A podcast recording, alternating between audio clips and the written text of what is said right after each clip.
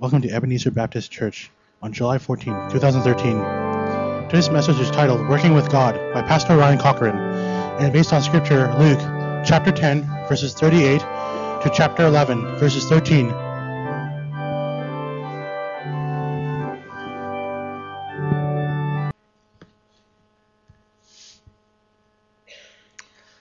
Let's pray as we come and seek God in His Word.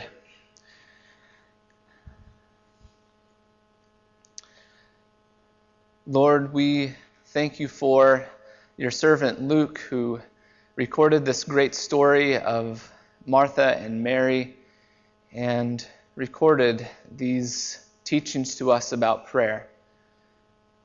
God, I pray that you would teach us today what it means to pray, and Lord, help us to enjoy prayer.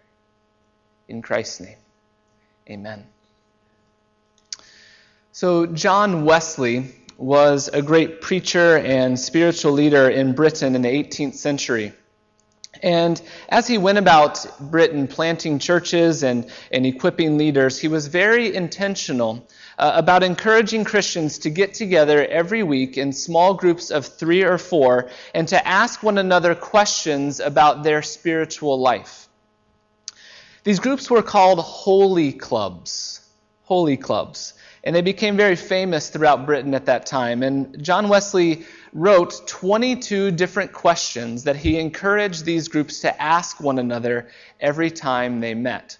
And I just want to give you a sample of some of the questions. I won't read all 22, but I think I've written down seven or eight here.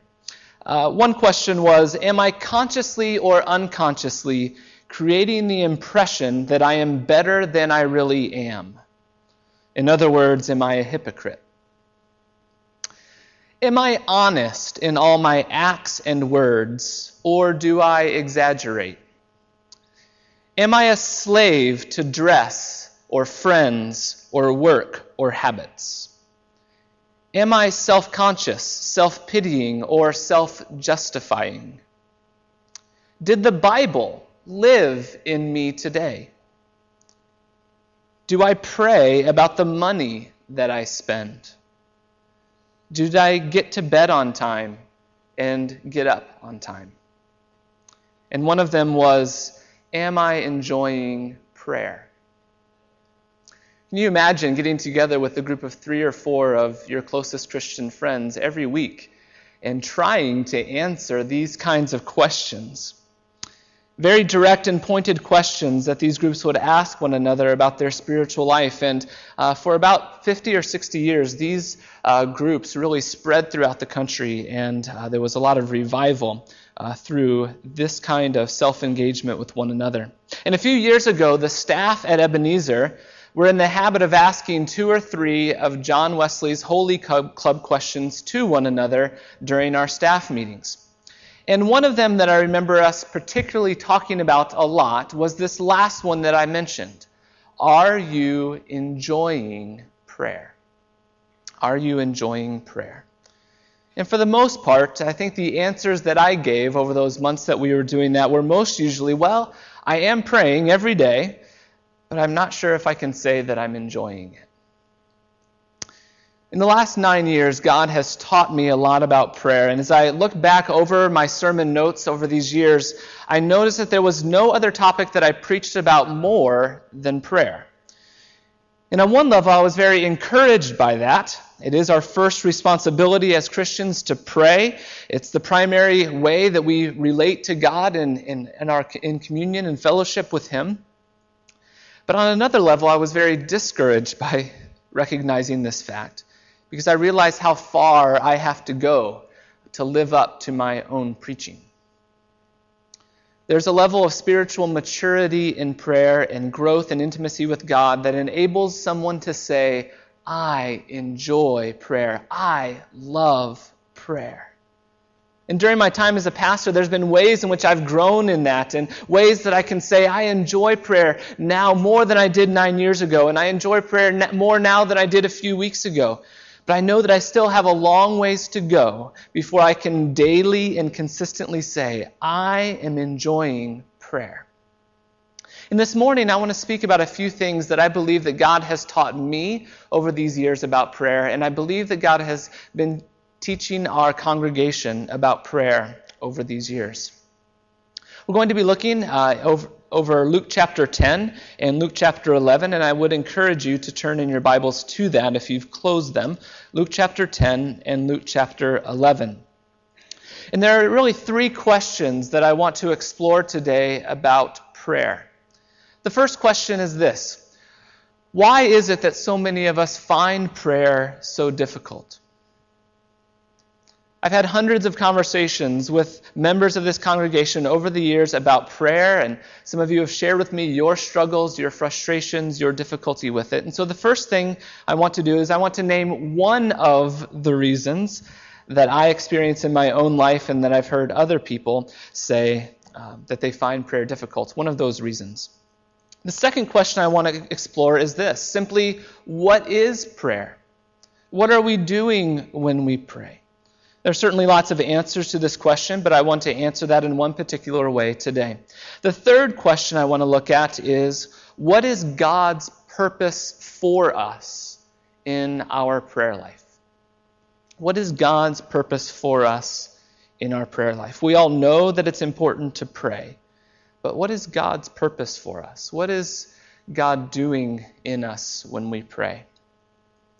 So I want to look at these questions by looking at Luke chapter 10 and Luke chapter 11. So the first question why is prayer so difficult? Why is prayer so difficult? A few years ago, I preached a sermon that I entitled, Prayer is Simple, but It Is Not Easy. Prayer is simple, but it is not easy. I was pretty clever back then. Prayer is simple, but it is not easy. I think that we get uh, some answer to this question of what makes prayer difficult um, in the story of Martha and Mary in Luke chapter 10. Martha and Mary were two of Jesus' followers. They probably spent some time following him and the other disciples around the Galilean countryside at times. But in this story, they had invited Jesus and his disciples into their home in order to extend hospitality to them, in order to provide for them and their ministry.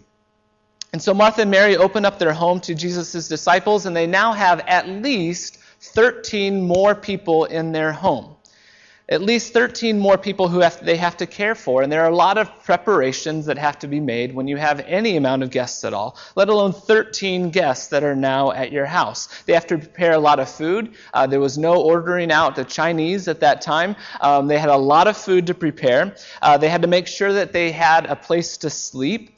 They had to do lots of things to make sure that things went okay as Jesus and his disciples were there. And you can imagine Martha and Mary really wanted things to go well. This is Jesus coming to their house. They wanted to make sure that things went well. And so in this story, we find that Martha is very busy doing all of the things needed for their stay. She's doing all of the work, and Mary, most likely with everyone else in the house, is in the living room having a good time listening to Jesus while she is slaving away. And she becomes very frustrated and she demands of Jesus, Jesus, get my sister at least to come and help me do all of this work. But, Mary, uh, but Jesus refuses to ask Mary to do that. Jesus says to Martha that Mary has chosen the better thing. This is an interesting story. As we read this story, I think that most of us, especially those of you in this room who are really hard workers, I think you have a lot of sympathy for Martha, don't you? A lot of sympathy for Martha in this story. Even if we understand what Jesus is about, what he was trying to teach Martha in this moment, it just doesn't seem very fair. So, what is this story all about? Is this story saying that hard work is unimportant? Is Jesus saying that we all should just kind of become monks and nuns and kind of retreat away to uh, the contemplative life and retreat to our prayer closets 24 hours a day? Is this what Jesus is saying? I don't think that it is. And there are two things that I want us to notice from this story. First is that Luke tells us that Martha was distracted. By all the preparations that had to be made. And secondly, we need to pay attention to exactly what Jesus says to Martha in order to understand what's going on. Jesus says to Martha in this story, You are worried and upset about many things, but only one thing is needed. The contrast between Martha and Mary is not that Martha was doing a lot of work and that Mary was not. The contrast between Martha and Mary is that Martha was worried and concerned about many things. Jesus is not speaking against hard work. Just earlier in Luke chapter 10, he has sent out 72 of his disciples to do really hard and challenging and difficult work. Jesus is not against us doing work for the kingdom of God. But in his conversation, Jesus' calm and gentle rebuke, rebuke of Martha is because she was distracted, worried, and concerned about many things. Jesus said that she was distracted when there was only one thing that she needed to be concerned about. Seek first the kingdom of God and his righteousness, and all of these things will be added to you. Mary's posture Mary sitting at the feet of Jesus and listening to him reflected her understanding that there was only one thing that she needed to be concerned about.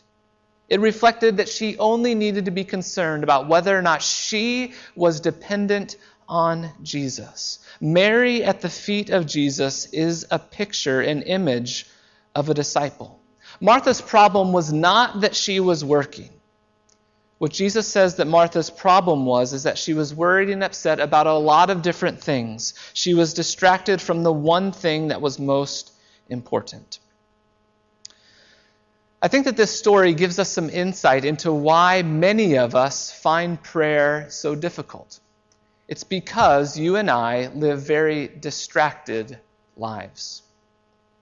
This is, at least for me, the biggest struggle for me in my own prayer life. When I sit down or when I kneel down to pray, I begin my prayers talking with God. And for a few minutes, I'm doing okay. I'm talking with God about the things that are on my mind. I'm praising Him for who He is or giving Him thanks for things in my life. And then all of a sudden, I find myself thinking about some problem that I need to fix. I begin praying maybe for one of you and then all of a sudden, I start thinking about the to do list that I have. Or maybe if I'm praying uh, about one of you, I think, well, what could I do in order to uh, help this person?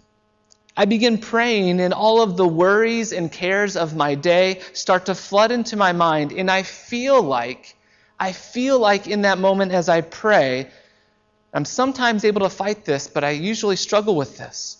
That I feel like I'm not doing anything when I'm praying. That I'm not accomplishing anything. And I start to feel like it would be better for me in that moment to get up off of my knees or to get up off of the couch and to go and solve that problem or write out my to do list or go and send that email. Prayer is supposed to be that moment when we acknowledge that we are most dependent on God but when we are praying, the distractions of our life don't disappear. We don't forget about them. As a matter of fact, in prayer, our hearts and our minds become quiet. And it's so in that moment that all of those distractions start pull, pouring into our head. We begin remembering all kinds of things that are going on in our life when we're praying because we're quiet. And so it feels like we're just sitting there. And so our distracted hearts make us feel like we need to get up and do something about it. But it is in that moment when the distraction and frustrations of our life are there in our minds, that's when we need to be most like Mary. Recognizing that if our distractions and our frustrations are going to be solved in any way that honors God, are going to be solved in any way that has kingdom significance, then God Himself is the one who is going to need to solve the problem. Martha's problem was not that she was working, it's that she was distracted, worried, and upset about many things. She felt compelled that her problems were up to her to solve, and she forgot that Jesus was even there at all. Prayer is difficult for me, and I think for many of us, because we are distracted people. Distracted by the worries and cares of our life, distracted by uh, the technology and entertainment around us. We are distracted. We are a distracted people and we forget that we are called to sit at the feet of Jesus and to be there with him. For me, any success that I have had in overcoming distractedness in prayer has happened to me as I've come to understand more deeply what prayer is. And this is the second question that I want to explore today. What is prayer? For me, coming to a deeper understanding of what prayer is has helped me to overcome some of these distractions. And while I still have a long way to go in order to focus and to be present with God in prayer, this feeling that I have when I pray that I really need to get up and do something um, has really been overcome when I've understood what prayer really is. And this is how I have come to define prayer prayer is a dependent child making requests of their father. Prayer is a dependent child making requests of his father. One person who's really helped me in this area is a teacher named Dallas Willard. In a book he wrote called The Divine Conspiracy, he has some great suggestions for us about understanding ourselves as children coming to our Father with requests. Prayer is primarily about us coming to God and making requests of Him. There is great power in a request. When you make a request of someone, you are asking them to enter into some kind of relationship with you in order to accomplish something that you couldn't accomplish on your own. When we come to another person and ask them to do something, when we request something from them, we are asking them to enter into a relationship with us in order to make something possible that wasn't possible if the request wasn't made. Let me give you an example of what I mean.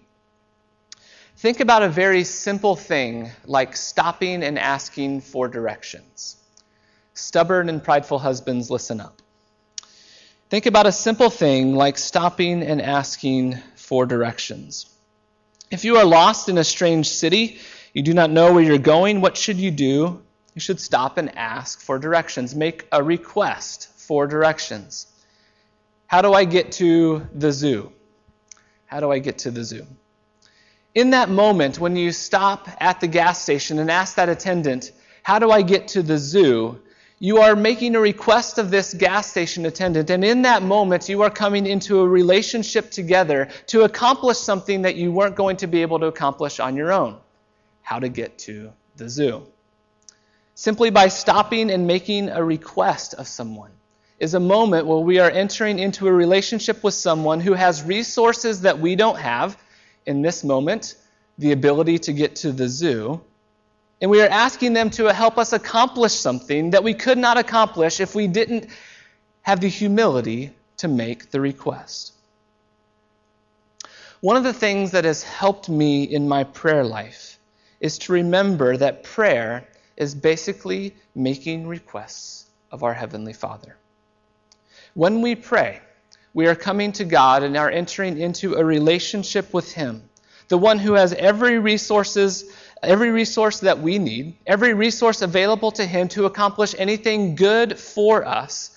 And we are coming to Him and asking Him to accomplish something that we could not accomplish on our own strength. Now, I've often heard people criticize the idea that when we go to prayer that we shouldn't always just be asking things of him. And I think I've made that same criticism of myself and other people. And I think the thought behind this is good. It's encourage, uh, we need to be able to praise God and to give thanks to God and to confess our sins to God. There are lots of other things that happen in prayer, of course. And to be sure, it's very important that we don't fall into seeing God as some sort of heavenly Santa Claus, that we come and we're always asking things from Him. But it's interesting to me that when we look at how Jesus instructs his disciples to pray, he always talks about making requests of our Heavenly Father. And he does it without apology. Prayer is about making requests of our Heavenly Father. Consider the Lord's Prayer. Luke chapter 11, verses 1 through 4. Uh, I'll start at verse 2. He said to them, When you pray, say, Father. And then the rest of this is all requests. Hallowed be your name. Your kingdom come. Give us each day our daily bread. Forgive us of our sins, and lead us not into temptation. Requests of God. And then after teaching his disciples about prayer, giving them this prayer, he tells them a parable. And what is this parable about? It's a parable about one man going to another man and making a request. He tells this story of a man who receives a surprise visitor in the middle of the night. In this story, a friend has a surprise visitor, and he knows that he must extend hospitality to him. But he realizes he doesn't have the resources that he needs in order to extend hospitality to this friend of his. And so, what does he do? He goes and he asks his friend, his neighbor, to help him, to help him accomplish something that he could not accomplish on his own. And so he goes to his friend's house and he asks him for bread. It's in the middle of the night. His friend doesn't want to give it to him, but he asks for bread. And eventually, because of his boldness, Jesus says, the man receives what he needs. Now, if we think about this story, and if we think about this man who is going to make this request, there's a lot of points along the way where he could have decided, you know what, it's not worth it to make this request. My friend who has come is just going to have to be hungry for the evening, and we'll figure something out in the morning. At some point, any point along the way, he could have decided not to go and make the request, and could have had good reasons not to make the request. Maybe he just would have been too proud, not humble enough to make the request and admit that he had something in need, uh, that he was in need for something. Maybe once he got to the door, he could have said, You know what? I bet you my friend is asleep and all of his children are asleep. If I knock on this door, I'm going to wake everybody up. I'm going to bother everybody. And at that point, he could have turned back and went home. But the point of this story is that this man, despite having many excuses for not making the request, he went and he made the request anyways. And because of his boldness, he got what he needed. Something was accomplished that he was not able to accomplish on his own. This parable shows the power of a request. Jesus' parable here tells us to consider our own relationships with other human beings.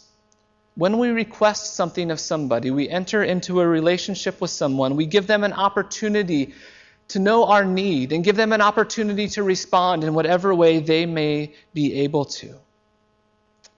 Jesus is telling us that this is what prayer is like. Prayer is like a dependent person who is not able to accomplish something on their own strength, going to their Father who has every resource that we can imagine and asking Him to help us accomplish the task.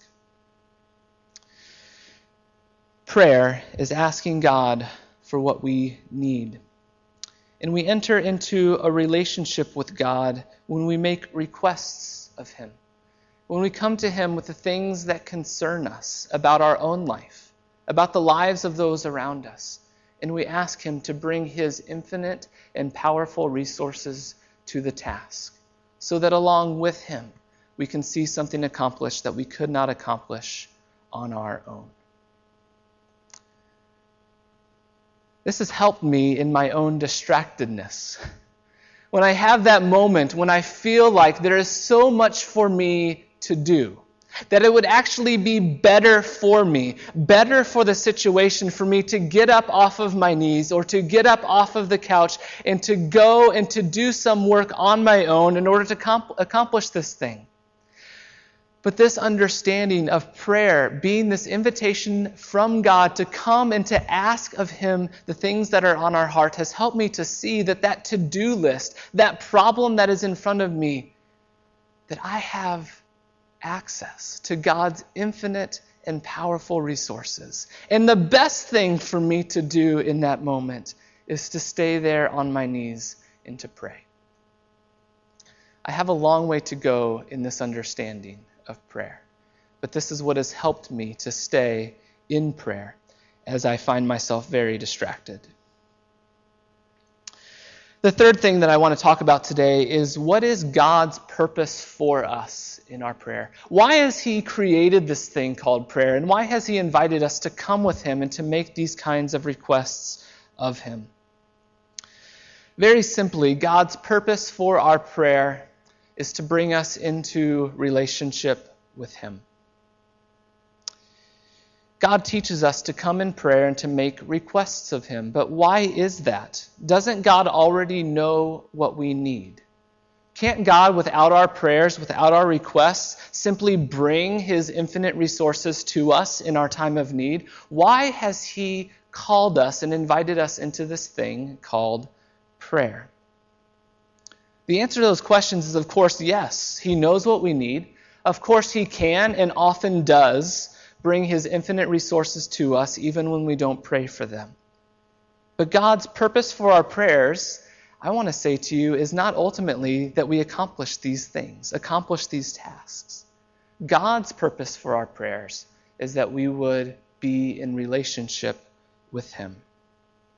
God already knows what we need, and yet over and over again, He instructs us to pray about making requests so that we will come to Him and enter into this real relationship with Him. Luke chapter 11, verses 11 through 13. Which of you fathers, if your son asks for a fish, will give him a snake instead? Or if he asks for an egg, will give him a scorpion? If you then, though you are evil, know how to give good gifts to your children, how much more will your Father in heaven give the Holy Spirit to those who ask him? Jesus uses the image of a child coming to a father and making requests of him. And then he says this very curious thing at the end about God giving the Holy Spirit to those who ask. Because we pray to a good Heavenly Father, He will give us the things that we ask for very often. He will give us the things that we ask for if it is what we need. But what Jesus says here is that those who come to the Father, dependent like a child, receive something far beyond, even more than what they could ask for. They receive His presence, His Holy Spirit. The idea behind verse 13 is not that the Father gives the Holy Spirit specifically only for those who ask for the Spirit, although of course He does. The idea is that God gives the Spirit to all of those who come, with him, come to Him over and over again in a dependent like spirit to those who come to the Father with all kinds of requests requests for bread, requests for an egg, requests for some need to be met. When we come to our Heavenly Father with the dependent spirit of a child, the Father grants us the gift of His presence, the gift of His Spirit. The promise in these verses is that those who come to the Father, He will give His personal presence as we come to Him with the requests that are on our heart, we come to know and enjoy the presence of God. Jesus says that our Heavenly Father already knows what we need, but we are to come to Him and make these requests of Him because in that act, we are expressing our dependence on God. In that act, we are putting ourselves in a position to be in a relationship with Him we are putting ourselves in a position where we are saying, I know that I do not have everything that I need. I know that I'm poor and needy and that I need you, Father. And it is that attitude that enables us to be in a real relationship with God. Are you enjoying prayer? Are you enjoying prayer? I am learning to enjoy prayer by recognizing the great power that comes from understanding that I am a needy and dependent child who is invited to come to my Heavenly Father, who has every resource that I need for my good, and to ask Him to come and work with me to accomplish something, to accomplish anything that I can't accomplish on my own. Let's pray. God, I give you thanks that you have invited us into this kind of relationship with you. Lord, a relationship that reminds us that we need to be humble. It places us, places us in posture, in a posture like being on our knees, reminding us that we are dependent on you. And I thank you, God, that you respond to us in our prayers. Yes, by giving us the things that we ask for, but going above and beyond that and giving us your presence, your Holy Spirit. So, God, I pray that you would teach us how to pray and that you would teach us, Lord, to enjoy prayer. Amen.